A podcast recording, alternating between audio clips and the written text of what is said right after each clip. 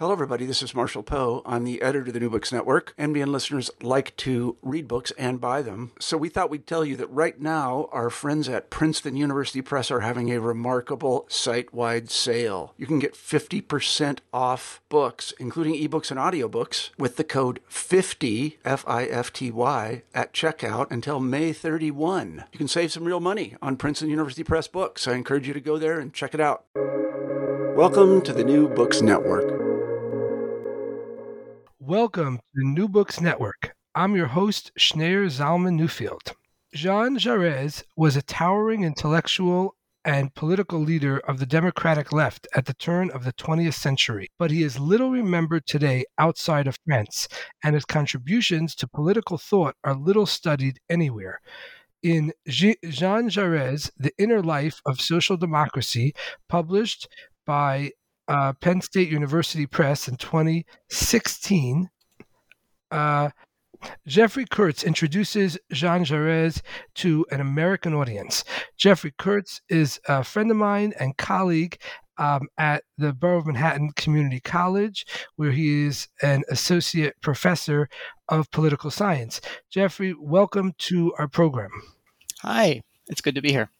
So, uh, to get started, could you tell us about your background and what led you to write this work?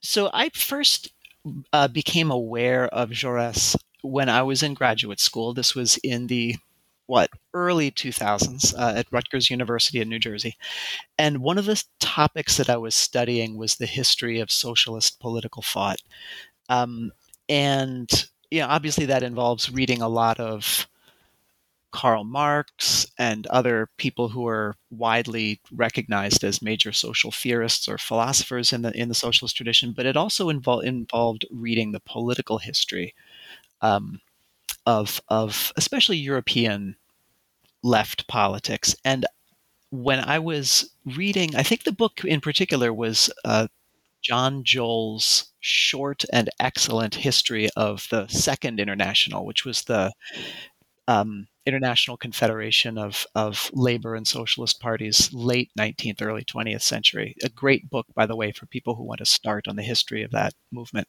I was reading that book and I kept noticing that this guy Jaurès was showing up again and again, and that on every, it seemed to me, with what about a century of hindsight on that period, that on every important debate that the left was having in those years, he was on the right side his, his, the positions that he took made sense looking back 100 years later in a way that most he seemed to have an insight into his own circumstances, a wisdom about his own circumstances that most of his colleagues lacked. And so I wanted to know how, how was this guy thinking? What were the ways of looking at politics, the ways of thinking about political life that were behind the sound judgments that he kept making? And I found out that I just admired the guy.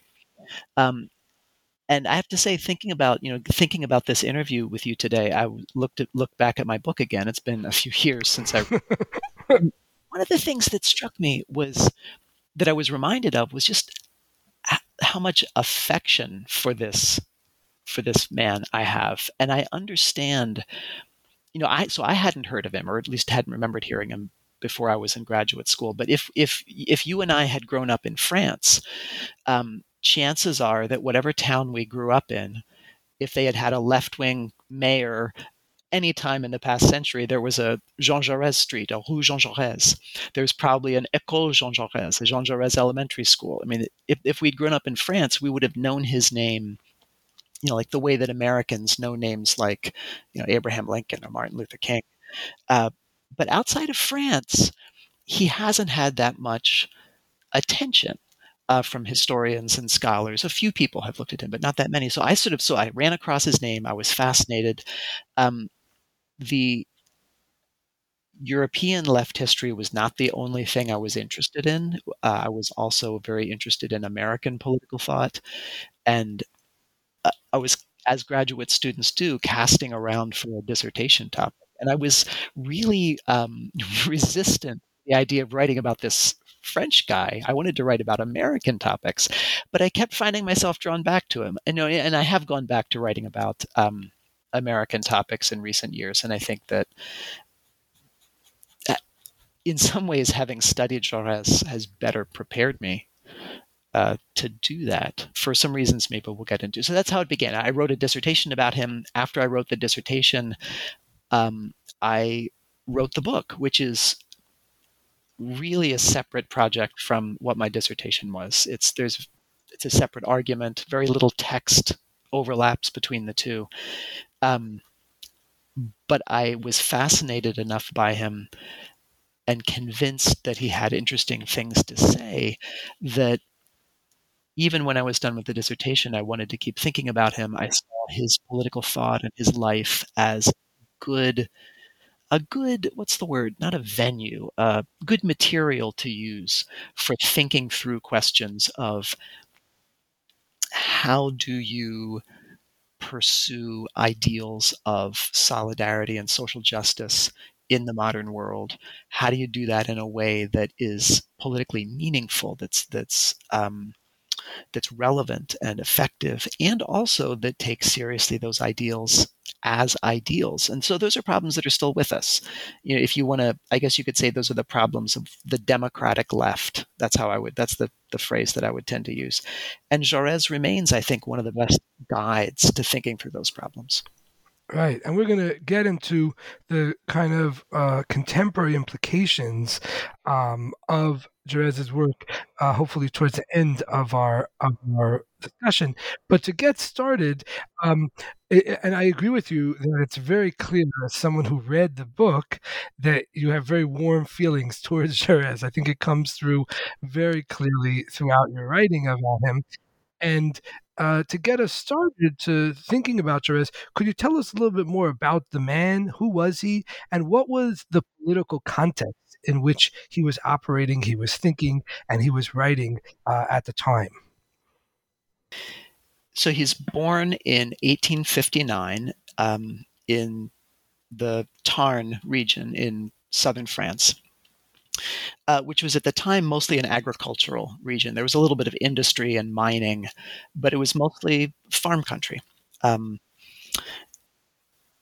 that's where he grows up. He gets his early education there, as was often the case with at French education at the time. His his schooling was heavy on the classics, the Greek and Latin classics. He was a student uh, little later on, when he was a teenager, he moves to Paris to a kind of preparatory school to, to, to, get, to attend a kind of preparatory school to get him ready for the uh, École Normale Supérieure, which was the university for academics and civil servants. Um, and he excels at the École, École Normale. He is a classmate, by the way, of um, Emile Durkheim, who any anyone with a sociological education in your audience is going to know who Durkheim was. They were friends. Uh, he's also a classmate. The philosophers will know uh, Henry or Henri Bergson. So those are his. Those are some of his contemporaries, um, whom scholars and, and and people with philosophy or sociology education might know. So he does this education. He is not immediately engaged in politics when he's a young man, but he finds that his his studies in philosophy, especially classical philosophy, are pushing him toward political considerations. So, um, at the time when he's uh, a student, France has again become a republic.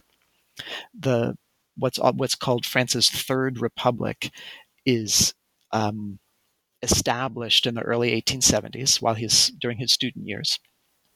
Since the French Revolution of the 80s and 90s, France had gone through a series of monarchies, republics, constitutional monarchies, dictatorships, a series of, re- of regimes quite different from one another. Um, but neither of the two previous republics, the Revolutionary Republic of the 1790s or the late 1840s Second Republic, neither of them had lasted very long. The Third Republic turned out to be have more longevity. Um, so the, the, the central debate of French politics when Jaurès is young is: Are you for or against having a republic as the system of government? Should we have representative democracy, or should we reestablish some form of monarchy or um, dictatorship in the style of Napoleon Bonaparte?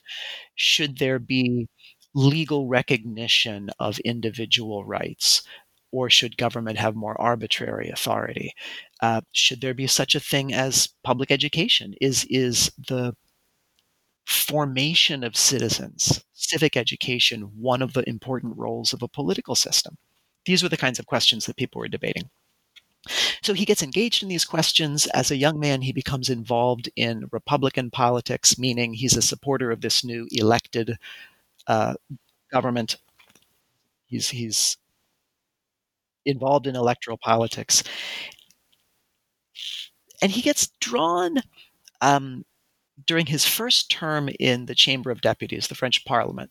This would have been, you know, I'm I'm blanking on the dates in the 1880s. He's still quite a young man. Uh, he he gets he's he makes his first important political decision in terms of aligning himself, which is that he can choose whether to be certainly whether to be a monarchist he's not a monarchist but with among the republicans he can choose the republican faction that is more and this is probably how he would have put it i'm sure others might have characterized it differently that is more rigid in its program and ideology and more intellectually indebted to the, the Jacobins, the faction that had led the bloodiest period of the French Revolution in the 1790s. Um, does he align with them or does he align with the less ideological, more pragmatic faction of, of, of, of Republicans, those who are somewhat unfortunately labeled the opportunists. And interestingly, he chooses the opportunists, um, which is a clue to some of his, a first indicator of some of his later thinking. He loses an election uh, after his, his first term and returns to scholarly work. He, in the early 1890s, completes two the two dissertations that you had to write to become uh, to have a the equivalent of a PhD. It was called a doctorate in letters, a, sort of a humanities PhD uh, in philosophy. Um, and at the same time, he's getting involved in local politics. At this point, he lives in the city of Toulouse, and he gets himself elected to the Toulouse City Council. He's involved in um, supporting or advocating, even during his first term in parliament, he's involved in advocating for labor unions in his home region. That's his other early political inclination. He wants to be aligned with labor unions and he wants to be pragmatic uh, uh about his political engagements. Those are his two earliest political commitments. So he's getting involved in the labor movement, he's involved in local electoral politics, and he's studying philosophy and this is this is one of the things that maybe seems puzzling right? You, you we'd sometimes categorize um, people as intellectuals or activists. And part of what i've this is maybe getting back to your initial question so why i, I wanted to write about him is i i realized you know in the course of my own education that i was most interested in the for lack of a better term engaged thinkers. Um, people who were writing about and thinking about politics from the point of view of involvement from the point of view of immediate questions. Because it seems to me it has it has seemed to me for a long time that if you take immediate questions of political involvement seriously if you really think about what you're doing you end up thinking about all of the things you might uh, categorize as philosophical or theoretical questions but you do so in a way that's intimately connected with your own time and place, your own political involvements. Um, so maybe I'll end up saying more about that, but I think that that is part of what I tried to convey in the book is the value of doing political theory from that perspective of, of engagement, thinking philosophy, broadly speaking, from the perspective of engagement. So anyway, so Jaurès is kind of engaged philosopher from the beginning. Uh, so at that time, to get a doctorate in letters in France, he wrote two dissertations, uh, which, for those of you listening who've written dissertations, it's not quite as bad as it sounds because the dissertation, in one way, it's not as bad as it sounds. The scope of a dissertation at that time was something more like what we might associate with a master's thesis, where it was this kind of a more of a booklet than a book. Uh, but the, the way in which it was really onerous was that your second doctoral thesis had to be in Latin. Um, which was there was this sense in the French Third Republic that in some way they needed to harken back to the ancient Roman Republic to re- retain some connection with classical culture. So I think that was the origin of this. So he writes a dissertation which is in metaphysics um, about the question of reality. Is the sensible world, the, the physical world, real? And then he writes a second dissertation, a Latin dissertation on the German socialist movement. And I'll probably want to say a little bit about both of those, but just to finish the big story, he writes these dissertations and then he returns to parliament. He's reelected.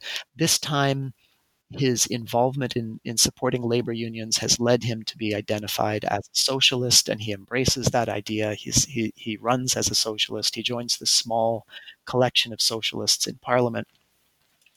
And then for the rest of his political career, and he, he's in parliament for most of the rest of his life. There's one period later on when he's out of parliament, when he does a lot of writing. But he's in parliament. He becomes quickly, he's a fantastic orator.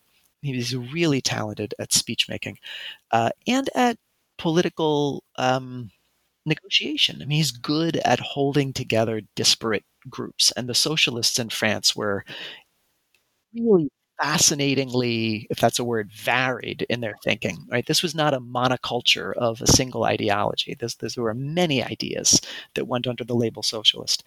Um, Jaurès becomes a leader among these fractious socialists, and for the rest of his career, he's trying to figure out a way to have a form of left wing politics, politics focused on equality and social solidarity, uh, that is deeply, we would probably say democratic. I mean, in the sense of being um, based on the idea that many people should have a political voice. The word used in France at the time was Republican. Uh, so he's a he's deeply committed to the French Republic as a as a political model, and he wants to be a socialist. And he's as those varied French socialists split into two distinct camps around the beginning of the 20th century. That they become the division becomes binary. You're on this side or on that side. He ends up being the leader of the uh, uh, reformist, that was the word that was used at the time, the reformist, non revolutionary wing of the French socialist movement. And he is prominent internationally at various international socialist congresses and gatherings as a spokesman for reformist democratic socialism. In the great debates between reformists and revolutionaries at the beginning of the 20th century, he really, um, I think, reaches the peak of his uh, career as a spokesman, as a tribune for ideas. But he's politically defeated. He is has helps to bring about some modest reforms in France as part of a big left to center political coalition. But within the socialist movement, he's by the by 1905, 1906, his side seems to have lost. The revolutionaries are the ones who are winning the debates, winning the votes. He's he ends up as the leader of a socialist party, United Socialist Party in France, that is founded by rejecting the ideas that he's stood for for years. He's the leader because he's so talented uh, and because people like him and trust him, but he's the reformist who's the leader of an of an ostensibly revolutionary party. And he switches in the in the 19 teens to focusing on international questions questions of war and peace. And in the last couple of years leading up to the First World War, um, leading up to the summer of 1914, he becomes arguably the leading spokesperson, not just in France, but in Europe, for peace, the leading voice for peace. And he is assassinated on the last day of July, 1914. A few days later, France is at war. Right, right, right. right. Well, that's a wonderful, a really uh, wonderful um, introduction for our listeners of the biography of um, Jaurès. So um, now to, to step back a little bit and uh, and kind of highlight some points along the way. Uh, you wrote that social democrats quote valued the continued possibility of dissent over the perfect realization of principles, and that Jaurès was uh, uh, uh, uh, exemplar of this position. What did you mean by that? So I'll start with the term social democrat or social democracy. In Jaurès' generation, the terms socialism, socialism, communism, social democracy were used more or less interchangeably. Some slight differences of connotation among them, but more or less interchangeably. But in the after the 19 teens, especially after the Russian Revolution of 1917, people start to use these terms in um, more clearly defined, clearly differentiated ways. And people start using the term social democracy to mean democratic reformist socialism of the type that Jaurès had already stood for. So in I just want to be clear in applying that term to him, I'm doing I'm thinking retrospectively. I guess you could say anachronistically, but it's the term since his lifetime that has come to be associated with with the kind of politics he stood for. So what I meant about about um, in, in the line that you quoted, uh, I would define social democracy in the sense of you know what Jaurès and others of similar views have stood for as being the view that socialism is best understood not as a model of society, like a blueprint for society that could, at least in principle, be fully realized at some point. It's not that. That's a different view. Social democrats, I would say, are socialists who see socialism as a set of values or ideals or principles. And values and ideals and principles, by definition, cannot be realized in some full, perfect, absolute way. So if you see socialism, for example, as a kind of fusion of the principles of solidarity and equality or fraternity and equality, what, what, what does perfect solidarity and equality look like in this world? Well, there, there is no model. And so there's a kind of, I guess you could call it imperfectionism or fallibilism built in uh, there's a sense that you're always going to be working to realize these ideas. You'll always be working at them. No matter how many victories your movement achieves, there's not going to be a final victory. Um, there's and, and, and, there's by the same token, there's not going to be a final defeat either, right? You can always do something to bring the principle of solidarity to life in the world. You can always do something to bring the principle of equality to life in the world. And so it, it uh, Jaurès says in his metaphysics dissertation, speaking about moral life and the pursuit of justice in general, he says the battle is never wholly won, the battle is never wholly lost. And so that's that's the attitude that I was trying to capture there. And I think that what makes Jaurès such a fascinating thinker is that in his academic work, uh, as a philosopher and later as a historian. I skipped that part. Um, and in his political life, he's always trying to wrestle with that question: How do you how do you think about political activity, political involvement, when you don't assume that the goals you're working towards are goals that can be fully realized? And so, what this leads to, what that perspective leads to, is what I would think of as the, the problem of or the question of hope. If you think of social justice or socialism or equality as a model of society that can be realized at some point in the future, then your political activity is probably going to be oriented by the hope that that model will actually be realized. And then you get crushed or disappointed when you when you see that it hasn't been realized.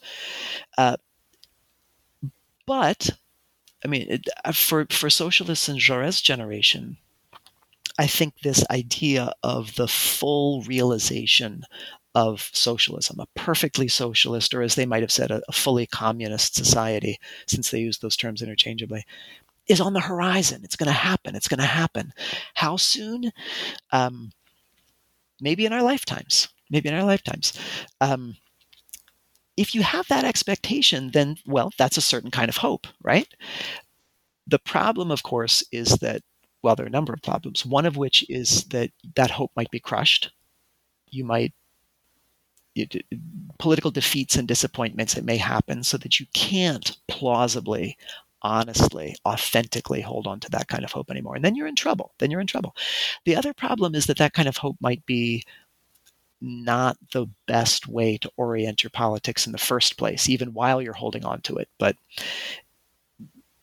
more fundamentally, maybe maybe I can explain what I mean by that if I explain what I think like what Jaurès' alternative uh, to that would be, and that's that one of the consistent uh, uh, motifs, recurring motifs in Jaurès' thought, is this idea that if you understand your political objective as an ideal, as, as something that can't, in principle, cannot be fully realized, by definition, can't be realized, um, then in some ways that frees you up to notice the ways that the ideal has been realized in imperfect ways, the ways that the ideal is present with us, present with you already in hidden or modest or um, incomplete ways.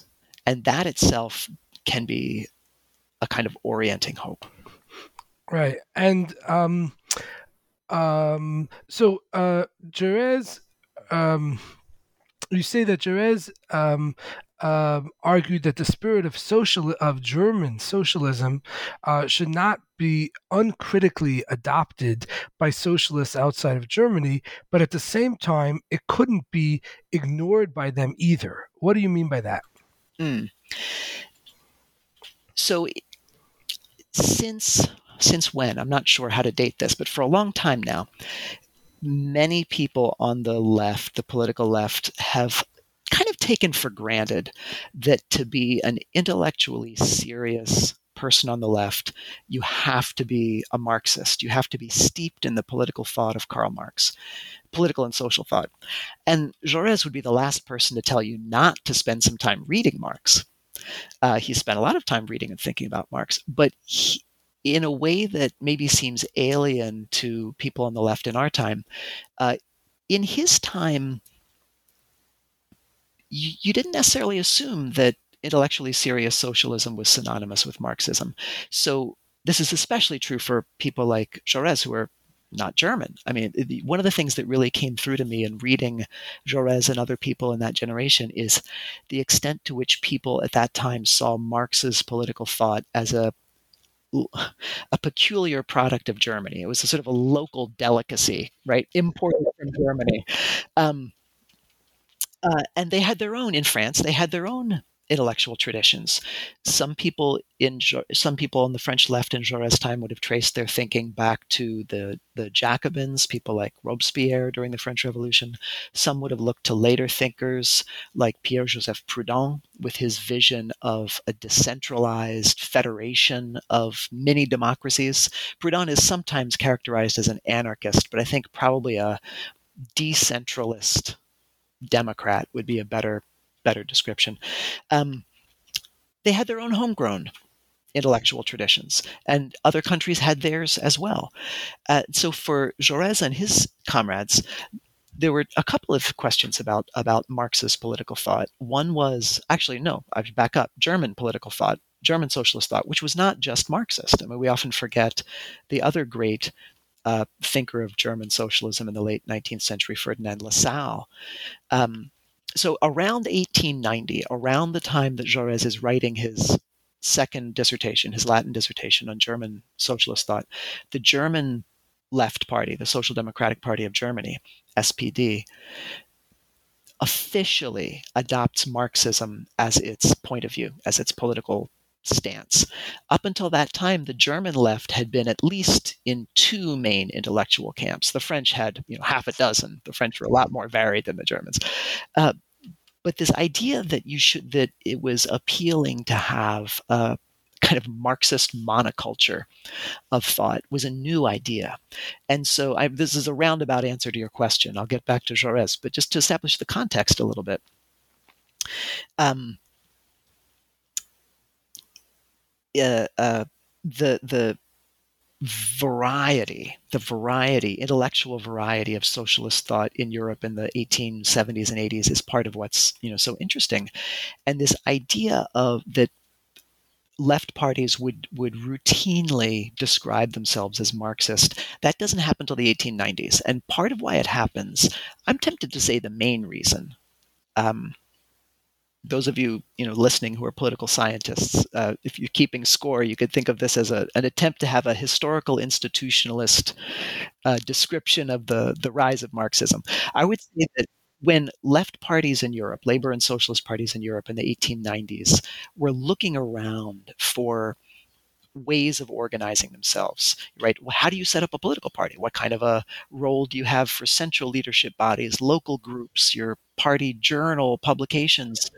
The model that they mostly looked to was the German model because the Germans had an unusually centralized political system. It was a kind of constitutional monarchy, heavy on the monarchy side, um, highly centralized. And that means that German socialists had to have a very centralized, coherent, organized political party. The French, with a somewhat less centralized system, could get away with having ind- more or less independent regional and local organizations in a very loose confederation, which incidentally was also the model of the American Socialist Party at the beginning of the 20th century, very decentralized. Uh, but the Germans had this really attractive organizational model.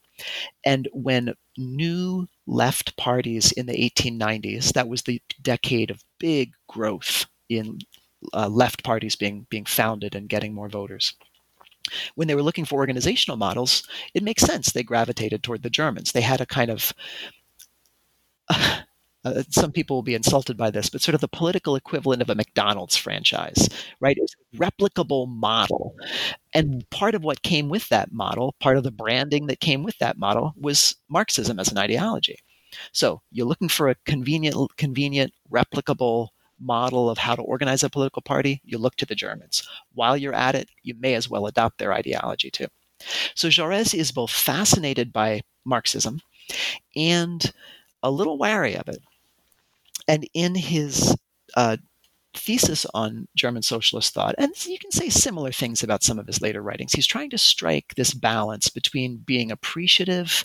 After all, he's a good internationalist. He's not a he's a French patriot, but not a chauvinist. He's not against learning from other countries. In fact, he thinks it's kind of fun. But he thinks that the German intellectual tradition gets some things right that the French tend to miss. And he thinks that the French intellectual tradition gets at least a few things right that the Germans, at least by his generation, tend to miss. So for there are things in Marxism that he wants to re- uh, either reject or at least hold in tension with other things, right? To not take on as the answer. Um, but the thing he finds most interesting in the German intellectual tradition is what he calls dialectical thinking. Um, and he sees this as a tradition that long predates Marx, long predates uh, Hegel, the dialectical philosopher who influences Marx, and really traces back to Martin Luther and to the Protestant Reformation. So this is kind of weird. It's kind of surprising. You have this French, ostensibly secular, although maybe when I come back to that, he's really kind of ambiguously secular, but this ostensibly secular socialist who writes a dissertation that you think is going to be about Marx because it says it's about Germans. The title says it's about German socialism. And then most of the book is about Martin Luther. What's going on here? So that's the first thing to notice is that this the thing he wants to take from uh, Marxism, the thing he thinks is most important, is actually something that derives from Christian theology. Um, he attribute, attributes it to Luther, but I honestly I think you could trace it back to Saint Augustine, which is where Luther gets most of his best stuff. Um, and Augustine does show up occasionally. There's a citation or two in Jaurès' uh, f- first thesis. He, he's he's aware that Saint Augustine is behind all of this. But okay, here's the point what Jaurès means by dialectical thinking is probably not what you think he thinks if you're used to standard accounts of Marx's and Hegel's thought. What Jaurès means by a dialectic is the reconciliation of two things that seem to be opposites. It's holding in tension two things that seem to be contrary. So, for example, he he notices that Marx likes to characterize himself as a materialist thinker. He's concerned with visible, tangible things that happen in the world, like your day at the factory, for example. And Jaurès says, This is right. We should pay attention to this stuff. But to be truly dialectical, we need to hold that attention to material or sensible reality in tension with moral questions, questions of ideals, questions of justice, even theological questions. And so when he derives this, this dialectical way of thinking from Martin Luther, he's thinking especially about Luther's doctrine of grace, which is really not unique to Luther. Um, it's the idea, I mean, briefly put, that you have humanity in a state of sin and misery, alienated from God, alienated from the divine. And then you have God, divine perfection, um, who seems so distant to us. But then you have this mediating principle. It turns out, Luther says, that we have here in this life, in this fallen world, some intimation of the divine, some taste of the divine. Um, and that's what in Christian theology is called grace. And so Jaurès takes this idea of grace as the kind of the, the original model of dialectical thinking what's the way that the divine and the human are held in tension, related to or connected to each other, even while remaining distinct in this world. Um, in every part of life, he wants to look for that. How are tensions? How are uh, how how is tension maintained? And I have to say, I think that this is turns out to be a, a way of a form of dialectical thinking that is much better suited than the standard version of Marxist and Hegelian dialectics, much better suited to making sense, helping us make sense of the political experiences of the left in the past century. Marx thought, or at least the, the, the, version of Marx that we usually get, um, this may be an oversimplification, was that dialectical thinking meant noticing the way that attention is overcome that attention is abolished, that a contradiction or a conflict is abolished or overcome by something new. And so the political version of that is how are the class conflicts of capitalism going to be abolished, going to be finally, ultimately resolved? And the Jaurès kind of dialectic asks you to think instead how are we going to survive the tensions, the class tensions? How are we going to survive the tension between the reality of capitalism and the, the principles, the socialist principles of equality and solidarity that sometimes seem distant, but that are actually mediated to us, present with us um, in subtle ways?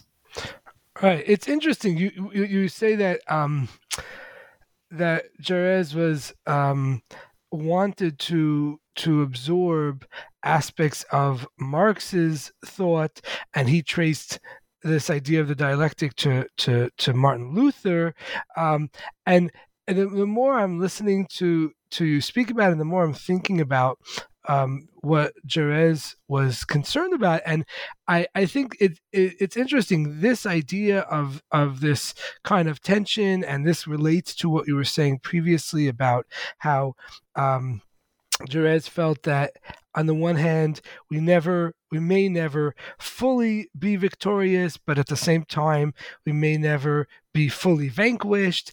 Um, it almost seems like something out of Eastern philosophy, almost like a Buddhist idea that, like, when you're, you know, when something bad happens, don't be full of of of of uh, of uh, anger because you know things will uh, won't always be bad. And when you're good things happen, don't be too overjoyed because bad things will happen too. Uh, it's a very um, I don't know, kind of interesting idea. I don't know if if um, if this is just a kind of superficial. Yeah, no, I, think, I think you're right. I mean, this is this is. I mean, he does. He's not getting it from Eastern thinkers. He's getting it from, to some extent, from Luther and Augustine, but also from Plotinus, the Neoplatonist, um, the, who is kind of the, the figure who looms large behind his first thesis, his dissertation on the question of whether the sensible world is real.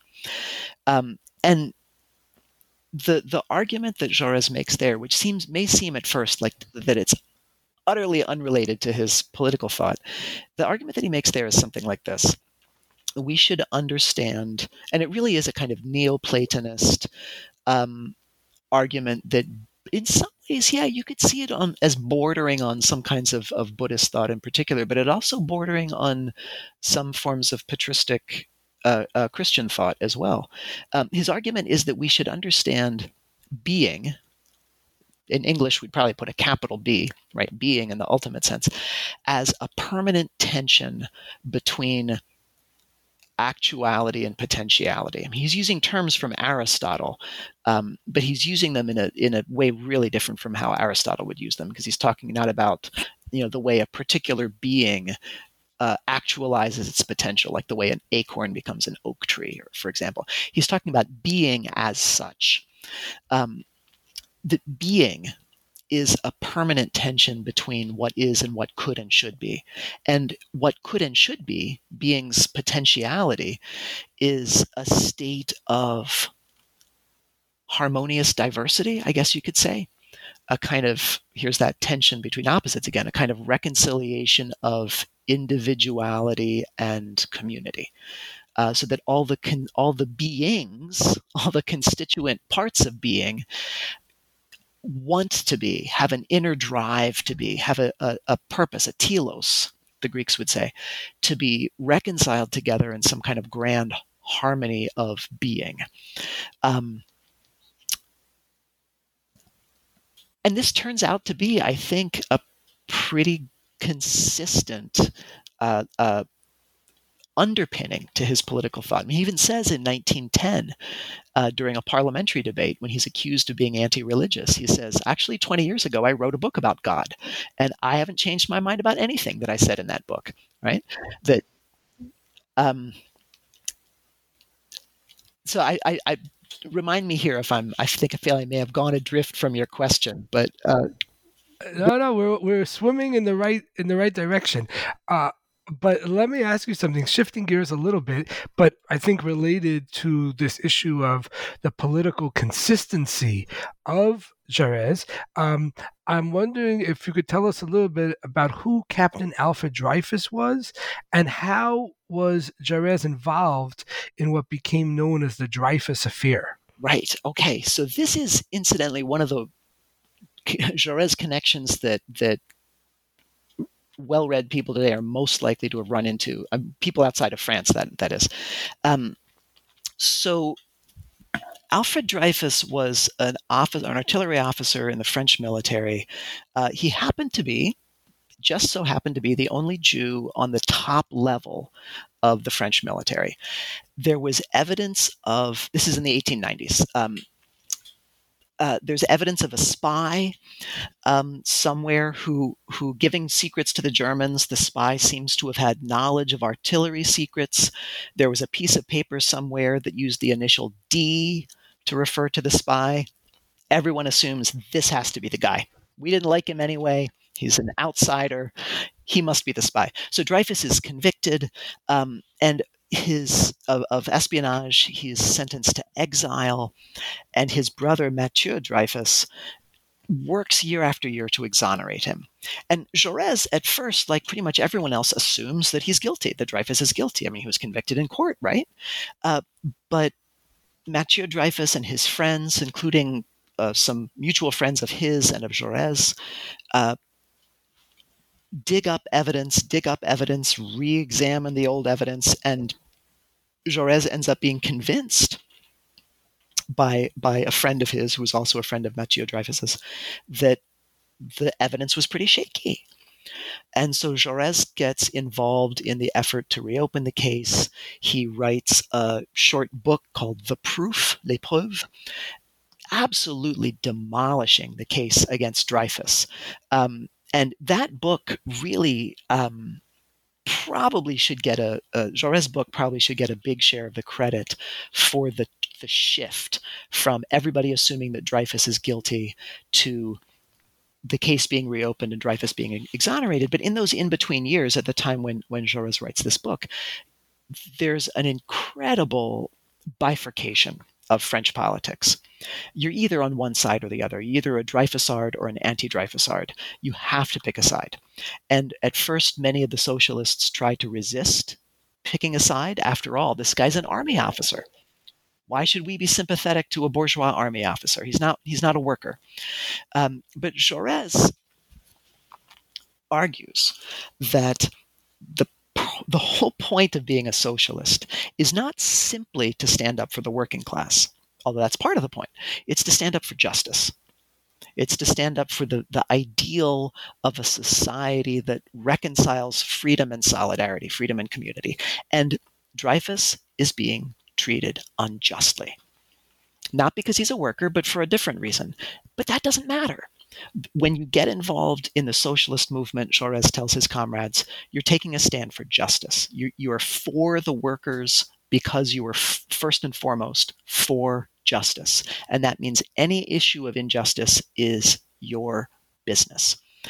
Um, so, one of the really admirable things here is that Jaurès takes a stand when he kind of didn't have to when many of his friends were telling him to stay neutral, stay on the sidelines. And he he really um, becomes prominently involved. He loses re-election. This is the only the sec- I, I believe the only the one of the two times in his life. Maybe there was a third. I think only two times in his life when he loses a re-election bid uh, because he's seen as anti-church, maybe even unpatriotic. Um, incidentally, that that break from being in Parliament allows him to write a mammoth work of historical scholarship. But that's that's another story. We'll get to that. the, that's the admirable thing. He takes this at some risk to his political career. He takes this stance, and he makes a difference. I mean, he his role in exonerating Dreyfus is one of the few moments in his political career when he wins when his side wins. I mean, part of what is so fascinating about Jaurès is his almost unbroken series of defeats and uh, uh, uh, disappointing partial victories. And he keeps going. He, the, the, the, if, if anybody is going to have something to say to us about the problem of hope, I think this guy just might. But the Dreyfus Affair is one of his few victories, right? He, he makes a difference. Right, and speaking of of uh, kind of hopeless efforts, so in the in the years before the outbreak of World War One, many socialists were concerned with the issue of how to prevent a European war. How did Jaurès propose preventing such a war? It's interesting that at this point, the debate between reformists and revolutionaries among the socialists had pretty much died down. Right, as I said before, the reformists just were told to sit down and sh- shut up, take a seat, support the team, but shut up about this reformism. And what Jaurès does in the debates, and we're talking especially after 1911 or 1912, uh, the debates about international questions, is that he revives something like the reformist attitude that he'd been told to shut up about. The position that mainstream Marxists or orthodox Marxists at that time took was you really can't do anything about war capitalism leads to imperialism, which leads to war. And until we abolish capitalism, don't bother. Just, just don't bother trying to prevent particular wars because you can't do it. And Jaurès characteristically said, no, we should try, even if we can't abolish capitalism yet, we haven't figured out how to, maybe we never will. Even if we don't know how to abolish war, we haven't figured out to, probably we never will. We can stop a particular war we can take what he calls an active. That's one of his favorite adjectives uh, in describing his political stance. He wants to take an active stance, meaning you figure out the modest things you actually can do and you do them. So he gets involved in diplomatic efforts. Um, he is a friend of. He's not a member of the cabinet the the, the governing ministry but he's friend he's a friend of some of the ministers and he's doing a lot of individual lobbying to promote diplomatic efforts. He among socialists he argues for the position that if your country launches an offensive war an aggressive war you should have a mass strike of some kind as a way to, to bring try to bring the war to a halt. Um, if your country is fighting a defensive war, that's a different story. If your country is the, the victim of aggression, you, you defend your country, especially if your country is a republic, because then you have something, however flawed your, the French Republic may be, it's worth defending. But you can you look for ways to foment mass protest in the event of an aggressive a war of aggression um, which by the way may not have been realistic i mean i I think I noted in the book that the one time in those years, 1911, if my memory is correct, when something like that was tried, there were mass strikes in Italy after Italy declared war on the Ottoman Empire, and it didn't work. The war went on. The war went on. There just weren't enough uh, uh, organized leftists, enough workers involved in socialist allied unions, for example, to be able to pull that off. But the principle at stake, I think, is interesting. That Jaurès was insisting that, you know, in an ironic way, we might think of revolutionary socialism as the ultimate activist politics. But I think Jaurès' point in the reformism debates and in the debates about international questions was that ostensibly revolutionary political views often lead you to be passive because you're waiting for the revolution. Nothing short of revolution is really that interesting to you. You're, you're going to look down your nose at um, mere reforms or mere anti war protests against particular wars. You want to abolish capitalism. You want to abolish war, and nothing short of that is good. And so Jaurès, when he take in taking what he calls an active political stance, says you look for anything that might work. Maybe it's high level diplomacy, maybe it's street protests. You do whatever you can. Uh, right, right, and and and speaking of patriotism, how did Jaurès feel about patriotism in general and citizen militias in particular?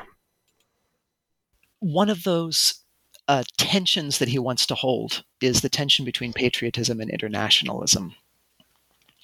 The highest values and ideals solidarity, community, equality, um, humanity, if you think of that as a principle, humaneness.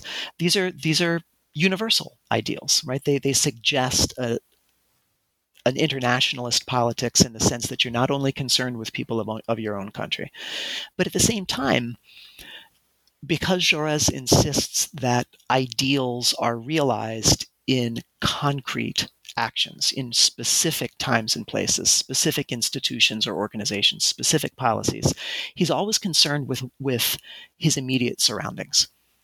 I live in France. I live in the French, I'm a citizen of the French Republic. This is my home. It's as good a place as any to work for justice, to work for solidarity and community. And that means I have to have some affection for the political forums, the political spaces, the memberships, the, the belonging with fellow citizens through which I'm working on these grand ideals. So that's how he wants to hold the two together. Um, he says somewhere that uh, I'm going to have to paraphrase. I don't think I can quote it from memory. That it, we shouldn't look to a hazy ideal of humanity in the abstract as the, the, the way that we realize the highest human ideals. It's always in concrete and graspable human groups, he says, that we can have an apprenticeship for life in common right? That we can have a, a, moral training in well, being humane, right? You've got to look to the local and the. So I, I, said patriotism and nationalism, but notice here there's also a tension between patriotism and more local forms of attachment and belonging and participation. That's the other tension here. Um, he's he's invested in the institutions of the French Republic, but he's not a Jacobin in the ideological sense common in French politics of thinking that the, the nation state is the one membership that matters. He's in many ways closer to the Proudhonian tradition of local decentralized participation. So, anyways, you've got these this double tension, right? Patriotism and internationalism, patriotism and local belonging, and his Jaurès' most ambitious proposal for a policy change for institutional reform to thinking about both of these tensions was the idea that a professional army, or as people at that time said, a standing army, ought to be replaced by a citizen militia. He thought that number one, a citizen militia would be pretty lousy at aggressive war because soldiers would, would not want to leave home, right? You, you do your regular every year or so, you have a couple of two or three weeks of military training, you know, but you're basically living a civilian life. You're attached to your home and family and fellow workers and so forth, your neighbors. You don't want to go marching off into some other country to, to kill fellow workers there. You're going to resist. Uh, so it, it's going to be a lousy army for, for aggressive war, and it's going to be really, really good at defensive war because people will be literally fighting for their homes. Literally fighting for their homes, not fighting for some other city in the country that they never heard, you know, had never visited before they were in military service, but fighting for their homes. And so that a modest sized country like France um, I don't know what the numbers are now, but at the time, Germany, France's most likely opponent in a war, had a population something like 50% bigger than France. So, of course, they had a bigger army. They were also more industrialized than France. Um, if France was going to resist any German invasion, they would have to make up for their modest military force with something else. And Jaurès called it moral force. He thought a citizen militia in which people are serving in a decent military military organization would be decentralized, town by town. People would be serving to defend their own homes, literally. At least most of the time, they would be. Um, and the moral education that they received the, the, the, influences on their thinking and feeling would come mostly from civilian life. He really worried about what, and this is getting back to the Dreyfus affair in a sense. He worried about the consequences for a, for a political community of having a professionalized military that was cut off from the life of the nation sequestered in its barracks, living a life of its own, developing attitudes of its own, interests of its own. And he thought that part of what they'd seen in the Dreyfus affair was a military hierarchy that was just not that concerned about anything outside itself. They wanted it wanted to defend its own honor. We accused this guy of espionage, and it turns out that he's guilty. Time for a cover up. I'm sorry, it turns out that he's not guilty. I mean, it turns out that he's innocent. I said that backwards. Time for a cover up because the honor of the military has to be defended, right? So it's that kind of military with interests of institutional interests of its own that he wants to avoid. And he does that with the, in this vision by having in a way that's patriotic because it's about national defense. It's internationalist because it's it's a model of the military that won't be good at, at aggressive war, but it's also localist because the soldiers would be living most of their lives at home Right. Well, there's so much more to talk about, but we are running out of time for today. Um, the last question is uh, you uh, wrote and you mentioned um, today that Jaurès, even though he uh, was murdered 108 years ago, uh, he can still contribute something to contemporary social democratic politics. What do you see as Jaurès's possible contemporary contribution? In my mind, the key thing two things which are related are his particular idea of what dialectical thinking is that holding apparent opposites in tension or trying to bridge the tensions between apparent opposites. And related to that, his idea of political hope. Um, and they're related because his idea of hope, again, is that if you see the ideal as being present within the real in modest hidden, subtle ways, then you can find a kind of moral sustenance in everyday life, in everyday politics, in small victories, or even just in the effort of political engagement, the work of organizing, the work of persuasion. Uh, you can find some sustenance in that. Um, you know, it's interesting that the dialectics. We were talking about internationalism and patriotism and patriotism and localism. One of the dialectics that he tries to bridge one of the tensions that he tries to bridge that he doesn't succeed at is one that's kind of been haunting our conversation, which is that between religion and secularity or secularism. Um, and this is, I, I, think, as he sees it, one of the tragedies of the Dreyfus affair that on the one side you had the church, the Roman Catholic Church as an institution, and on the other side you had the left the labor movement, the socialist movement, and that sense that you had to pick a side between those two. Um, from his point of view, that's really tragic. I mean, he's not personally religious in the in the sort of reciting the creed, orthodoxy, going to church sense, but he has uh, definitely a non secular sensibility.